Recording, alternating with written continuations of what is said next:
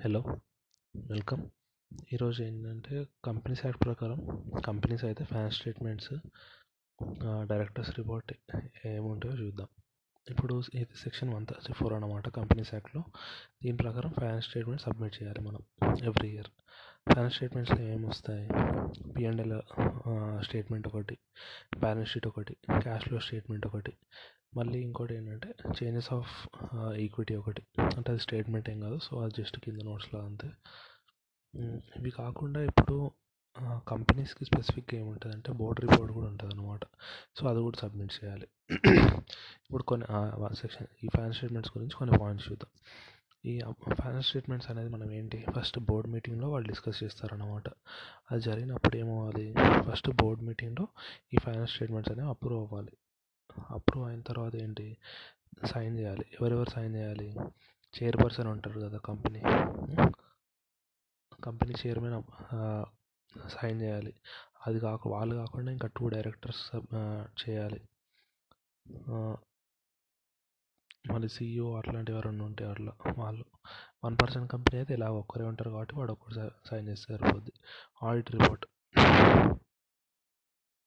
Audit report ఏంటి? ఇప్పుడు companies అనుకోండి వీళ్ళకి మ్యాండేటరీగా ఆడిట్ ఉంటుంది అవునా? ఆడిట్ ఎవరు చేస్తారు? చార్టెడ్ అకౌంటెంట్ చేస్తాడు. వాడిచ్చిన వాడు ఆడిట్ రిపోర్ట్ సబ్మిట్ చేస్తాడు కదంటే నా నేను చేసిన ఆడిట్ ప్రకారం నాకు ఇవి ఫైండింగ్స్ వచ్చాయి. అంటే ఇది కరెక్ట్ ఉంది తప్పు ఉంది అదంతా అది అంతా ఎక్కడ సబ్మిట్ చేయాలి? అది కూడా మన ఫైనాన్స్ స్టేట్మెంట్స్లో పార్ట్గానే చూపించాలన్నమాట అది కూడా కలిపి ఫైల్ చేయాలి. ఎందుకంటే బోర్డ్ ఇప్పుడు బోర్డ్ మీటింగ్లో ఇదంతా అయిపోయిన తర్వాత ఏజీఎం జరుగుతుంది అంటే యాన్యువల్ జనరల్ మీటింగ్. దాంట్లో ఇది సబ్మిట్ చేస్తాం. అప్పుడు ఏంటి మనం మేము చేసింది కరెక్ట్ అని అది నిజమే అని నమ్మడానికి ఇలా ప్రూఫ్ ఏంటి? డైరెక్టర్ చేసింది నిజమని నమ్మడానికి ప్రూఫ్ ఆడిట్ రిపోర్ట్ అనమాట అది కూడా సబ్మిట్ చేస్తా అండి అప్పుడు ఏంటి? షేర్ హోల్డర్స్ అనేవాళ్ళు ఆడిట్ రిపోర్ట్ చూసి ఓకే ఈరోజు ఈ ఇయర్లో ఇది ఇది ఉంది ఇది తప్పు ఉంది ఇట్లాంటి మిస్టేక్స్ జరిగాయని వాళ్ళు వాళ్ళకి అనలైజ్ చేసుకోవడానికి ఈజీ ఉంటుంది అనమాట అట్లా. ఇది కాకుండా బోర్డ్ రిపోర్ట్ కూడా ఉంటుంది. బోర్డ్ రిపోర్ట్లో ఏమేమి ఉండాలి? మనకి ఫైనాన్స్ స్టేట్మెంట్స్ ఉంటాయి ఫస్ట్. ఫైనాన్స్ స్టేట్మెంట్స్ కాకుండా ఇంకా కంప్లీట్ డీటెయిల్స్ ఉంటాయి. చాలా డీటెయిల్స్. ఎందుకు website of the company website details directors statements ఉంటాయి. మళ్ళీ ఏంటి ఏదైనా ఫ్రాడ్స్ రిపోర్ట్ జరిగితే వన్ ఫార్టీ త్రీ ప్రకారం ఫ్రాడ్ రిపోర్ట్ జరిగింది అనుకోండి అది ఖచ్చితంగా డైరెక్టర్ రిపోర్ట్లో వస్తుంది. మళ్ళీ డైరెక్టర్ రెస్పాన్సిబిలిటీ స్టేట్మెంట్ అని ఉంటుంది. ఏంటి ఆడిటింగ్ స్టాండర్డ్స్ ప్రకారం. సో అది సబ్మిట్ చేయాలి. మళ్ళీ డైరెక్టర్స్ వాళ్ళ రెమ్యునరేషన్ వాళ్ళ దాని గురించి కూడా సబ్మిట్ చేయాలన్నమాట. దీంట్లో మేజర్ ఇంపార్టెంట్ ఏంటంటే ఫస్ట్ డైరెక్టర్ రెస్పాన్సిబిలిటీ స్టేట్మెంట్ అనేది చాలా ఇంపార్టెంట్ అనమాట అట్లా అది బోర్డ్ రిపోర్ట్ ఈ రెండు చాలా ఇంపార్టెంట్. ఎందుకంటే దాంట్లో ఉంటాయి అనమాట ఫైనాన్స్ స్టేట్మెంట్స్ అనుకోండి అది ఖచ్చితంగా సబ్మిట్ చేసేదే. కాకపోతే బోర్డ్ రిపోర్ట్లో దానిలో ఏంటంటే కొన్ని ఎక్స్ట్రా పాయింట్స్ ఉంటాయి. అంటే ఫైనాన్స్ స్టేట్మెంట్స్లో లేని పాయింట్స్ దీంట్లో ఉంటాయి అనమాట అంటే నెక్స్ట్ ఇయర్ బిజినెస్ ఇలా ఉండబోతుంది. ఈ ఇయర్ ఎందుకు ఇలా ఉంది బిజినెస్? ఏమైనా ఎఫెక్ట్ అంటే నెక్స్ట్ ఇయర్ ఏమైనా ఇంప్రూవ్మెంట్ ఉంటుందా? ఎఫెక్ట్ ఉంటుందా? అట్లాంటివి ఇవన్నీ దాని ప్రకారం తెలుస్తాయి అనమాట సో ఇది. ఇవన్నీ. ఇది ఫస్ట్ ఇప్పుడు ఏంటి? బోర్డు రిపోర్ట్ బోర్డు రిపోర్ట్ కూడా ఫస్ట్ సైన్ అయిపోయి ఉండాలన్నమాట బోర్డు ద్వారా. ఈ యాన్యువల్ రిపోర్ట్స్ అన్నీ సైన్ అయిపోయిన తర్వాత ఏజిఎంలోకి వెళ్తాం. ఏజిఎం కూడా ఎలా? ఫస్ట్ మనం నోటీస్ ఇవ్వాలన్నమాట షేర్ హోల్డర్స్కి మీరు ఇట్లా అంటే మనం రెండు రకాలు పంపించవచ్చు అయితే ఎలక్ట్రానిక్ మెయిల్ పంపించవచ్చు లేకపోతే నార్మల్ కొరియర్ అదే ఫిజికల్గా కొరియర్ కానీ అట్లాంటి స్పీడ్ పోస్ట్ కానీ అలాంటివి చేయొచ్చు అనమాట ఈ ఇయర్ ఏంటంటే గవర్నమెంట్ ఇంకా ఛాన్స్ ఇచ్చింది అనమాట అంటే కొరియర్ చేయాల్సిన అవసరం లేదు. డైరెక్ట్ ఈమెయిల్ ఒక్కటి చేస్తే సరిపోతుంది అని.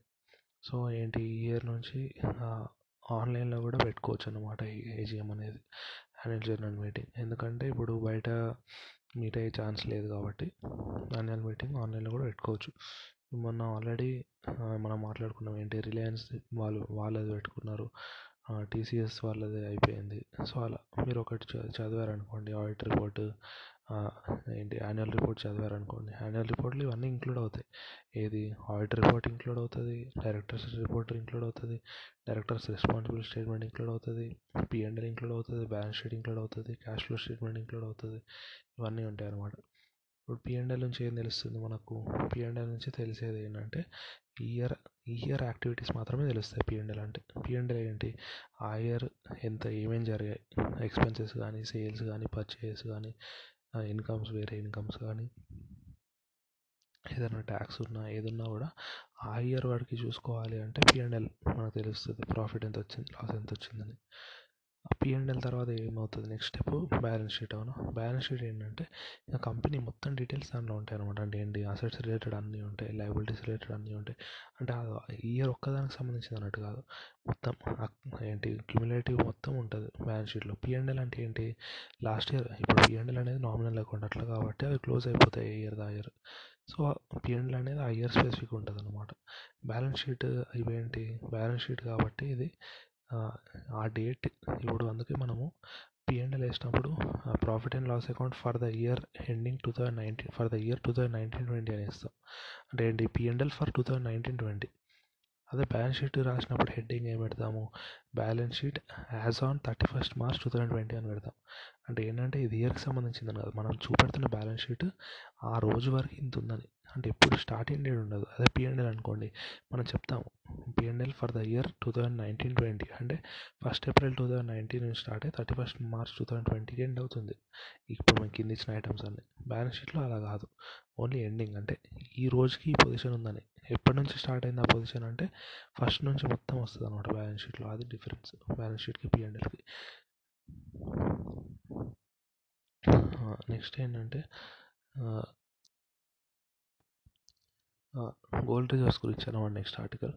ఇప్పుడు వరల్డ్ మొత్తంలో చూసుకుంటే nearly every year every year కాదు మామూలుగా ఇయర్లో వచ్చిన సర్వే ప్రకారం ఏం చెప్తున్నాడు అంటే వరల్డ్ మొత్తం కలిపి ఎర్త్ మొత్తంలో కలిపి two lakh metric tons of gold ఉంది ఇప్పటివరకు అంటే ఇప్పటివరకు ఎక్స్ట్రాక్ట్ చేసి వాడుతుంది అయితే.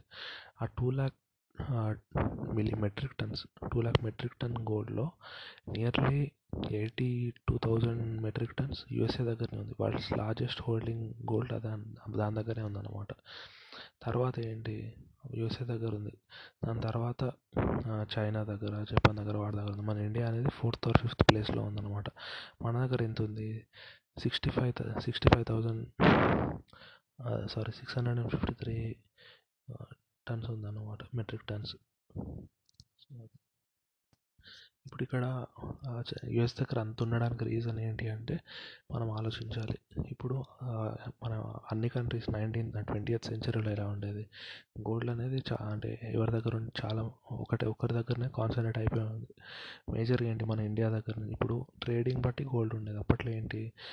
కరెన్సీ అది అంత ఉండేది కదా అవునా? ఏదైనా ట్రేడ్ చేసామంటే దానికి అగేన్స్ట్గా గోల్డ్ ఇచ్చేవాళ్ళు. అంటే ఏంటి? ఇప్పుడు నేను ఒక ఒక వస్తువు కొన్నాను ఏదన్నా. దానికి పేమెంట్ ఎలా ఉండేది? గోల్డ్ కాయిన్స్లో కానీ లేకపోతే గోల్డ్ బులియన్ అంటే బిస్కెట్స్లో కానీ అలా ఉండేది అనమాట మేజర్గా ఏంటంటే ఆ గోల్డ్ అంతా ఎక్కడ అక్యుమిలేట్ అయింది? ఎక్కడ అక్యుమిలేట్ అయింది? అంటే బ్రిటన్ దగ్గర అక్యుమిలేట్ అయింది. ఎందుకంటే వాళ్ళ కింగ్డమ్ వాళ్ళ వాళ్ళ కిందే కదా వేరే కంట్రీస్ అన్ని వాళ్ళ కాలనీస్ లాగా ఉన్నాయి కాబట్టి వాళ్ళకి చాలా గోల్డ్ వచ్చిందన్నమాట. వాళ్ళ దగ్గర చాలా గోల్డ్ డిపాజిట్స్ చాలా పెరిగిపోయినాయి. కాకపోతే మరి బ్రిటన్ టాప్ ఉండాలి కదా యూఎస్ టాప్ ఎలా ఉందని డౌట్ ఇప్పుడు బ్రిటన్ దగ్గర చాలా ఎక్కువ గోల్ రిజర్వ్స్ ఉండే. అప్పుడు ఏమైందంటే వరల్డ్ వార్ వన్ అప్పుడు పర్లేదు ఏం అవ్వలేదు. బ్రిటన్ మీద ఇంపాక్ట్ ఎక్కువ లేదు. కాకపోతే వరల్డ్ వార్ టూకి వచ్చేసరికి ఏమైందంటే major world war two major ఎవరెవరికి జరిగింది? బ్రిటన్కి జర్మనీకి మధ్యలో జరిగింది. అంటే రష్యా కూడా మేజర్ ప్లేయర్. యూఎస్ఏ అనేది చాలా చిన్న ప్లేయర్. లాస్ట్లో ఎంటర్ అయింది అంతే. మేజర్గా వరల్డ్ వార్లో మేజర్ ప్లేయర్స్ ఎవరు? Germany Britain. ఇక్కడ ఏమైంది? మన ఇండస్ట్రియల్ రివల్యూషన్ గురించి మాట్లాడుకున్నాం. ఇండస్ట్రియల్ రివల్యూషన్ మొదలైంది కూడా బ్రిటన్లోనే ఇంగ్లాండ్లో.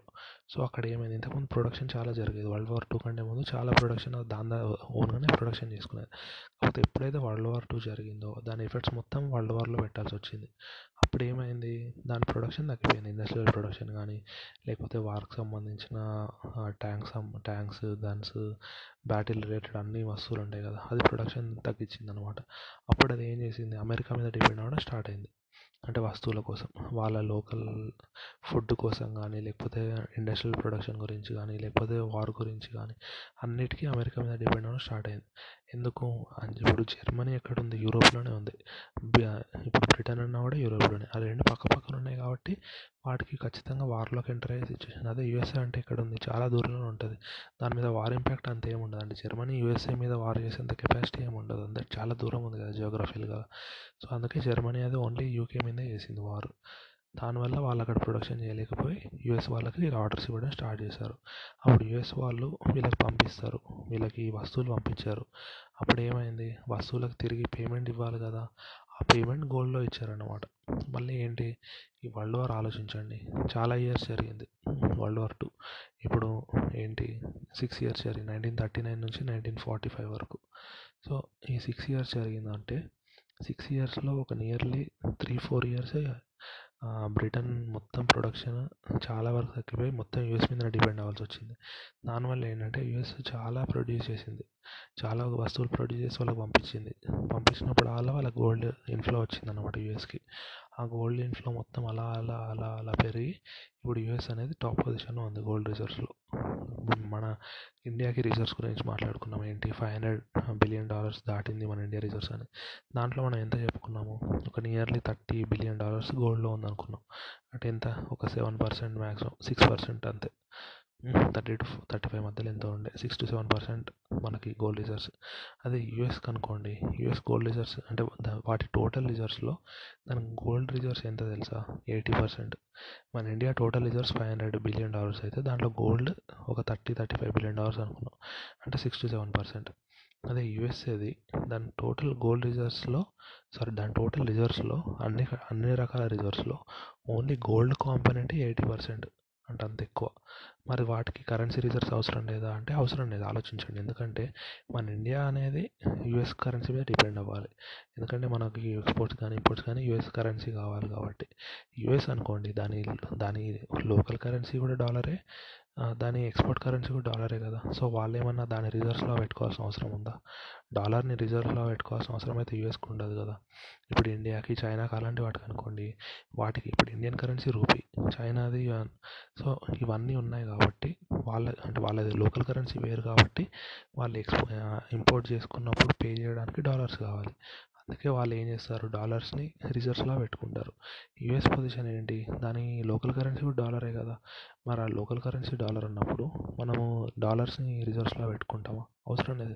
ఇప్పుడు ఇండియా ఇండియన్ గవర్నమెంట్ రూపీని రిజర్వ్లో పెట్టుకుంటుందా? పెట్టుకోదు. ఎందుకంటే దాని దగ్గర చాలా ఉంటాయి రూపీస్. దాని దగ్గర ప్రింట్ చేసుకునే ఆప్షన్ కూడా ఉంది కదా. అలాగే అన్నమాట. యూఎస్ కూడా ఏంటి? యూఎస్ డాలర్స్ని రిజర్వ్స్లో పెట్టుకోదు. ఎందుకంటే దాని లోకల్ కరెన్సీ కూడా అదే దాని దగ్గర చాలా అబండెంట్గా ఉంది. అందుకే యూఎస్లో ఉన్న టోటల్ రిజర్వ్స్లో ఎయిటీ పర్సెంట్ గోల్డ్లానే పెట్టింది అనమాట అది. ఎందుకంటే దానికి కూడా తెలుసు దా అంటే యూఎస్ కరెన్సీ పెట్టడం అయితే వేస్టే కదా. దాని దగ్గర ఆల్రెడీ ఎంత అంటే అన్లిమిటెడ్ సప్లై ఉంటుంది. అందుకే దాని రిజర్వ్స్ మొత్తం గోల్డ్ రూపంలో ఉంటాయి అన్నమాట యూఎస్ది. అదొకటి ఇంపార్టెంట్. నెక్స్ట్ న్యూస్ ఆర్టికల్ ఒకటి చూద్దాం. జిఎస్టీఆర్ త్రీ బి రిటర్న్స్ అన్నమాట. దీనిలో ఏం లేదు. కేటగిరీస్ ఉంటాయి ఫస్ట్. మామూలుగా ఏ కేటగిరీ త్రీ కేటగిరీస్ ఉంటాయి. దాన్ని బట్టి డ్యూ డేట్ ఉంటుంది అనమాట కేటగిరీస్ ఏంటి? కేటగిరీ ఏమో ఫైవ్ క్రోర్ రూపీస్ దాటితే అగ్రిగేట్ టర్న్ అలాంటి వాళ్ళకి కేటగిరీ అంటాం మనం. కేటగిరీ బి ఏంటంటే ఫైవ్ క్రోర్ కన్నా తక్కువ ఉన్నవాళ్ళు కేటగిరీ సి ఏంటంటే ఇప్పుడు కొన్ని స్టేట్స్ ఉన్నాయన్నమాట ఆ స్టేట్స్లో ఉంటే వాళ్ళని కేటగిరీ సి అంటాం. ఎలాంటివి?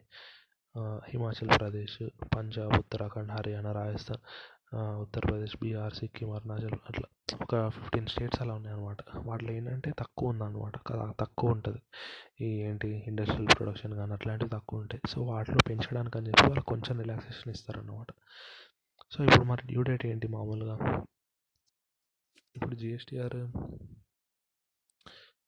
ఇప్పుడు జిఎస్టీఆర్ త్రీ బి దానికైతే నార్మల్గా ట్వంటీయత్ డేట్ ఉంటుంది అనమాట కేటగిరీ ఏ వాళ్ళకైతే.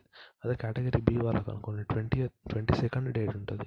కేటగిరీ సి వాళ్ళకి అనుకోండి ట్వంటీ ఫోర్త్ డేట్ ఉంటుంది అట్లా అది మేజర్ థింగ్ ఇప్పుడు అంటే ఎలాగా చూస్తాము? సెప్టెంబర్ రిలేటెడ్ అనుకోండి.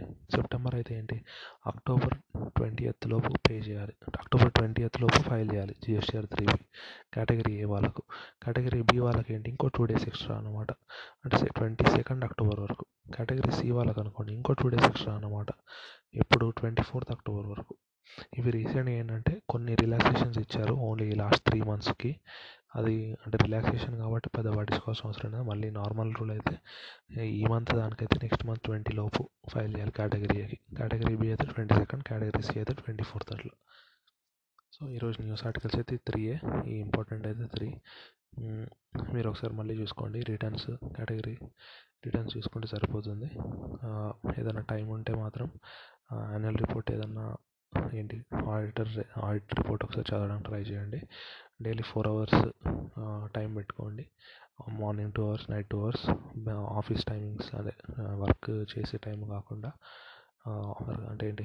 ఆఫీస్ టైమింగ్ స్టార్ట్ అవ్వకముందు ఆఫీస్ అయిన తర్వాత టూ టూ అవర్స్ అట్లా ఏంటి ఇప్పుడు చదవకుండా తర్వాత బాధపడడం అయితే వేస్టే. ఎందుకంటే ఇప్పుడు లీవ్ తీసుకోవాల్సిన అవసరం కూడా లేదు. ఎగ్జామ్కి వన్ మంత్ ముందర లీవ్ తీసుకుంటే సరిపోతుంది జాబ్ నుంచి. సో ఇప్పుడు డైలీ టూ టూ అవర్స్ అదే మన పొద్దున్న two hours night two hours అయితే ఈజీగా పెట్టగలుగుతారు. Daily four hours. ఖచ్చితంగా ఫోర్ అవర్స్ చదవండి. ఈజీగా అయిపోతుంది. మీరు ప్రిపేర్ అవుతున్న ఎగ్జామ్ అనేది. అంతే. మళ్ళీ మొత్తం ఈ టైం అంతా అయిపోయిన తర్వాత తర్వాత ఆఫీస్కి కూడా ట్రావెలింగ్ వెళ్ళాలి అనేటప్పుడు అయితే చదవలేము ఆటోమేటిక్గా ఈ ఛాన్స్ ఉన్నప్పుడు దాన్ని యూటిలైజ్ చేసుకోవడం అనేది చాలా బెటర్ అట్లా. So all the best thank you so much have a nice day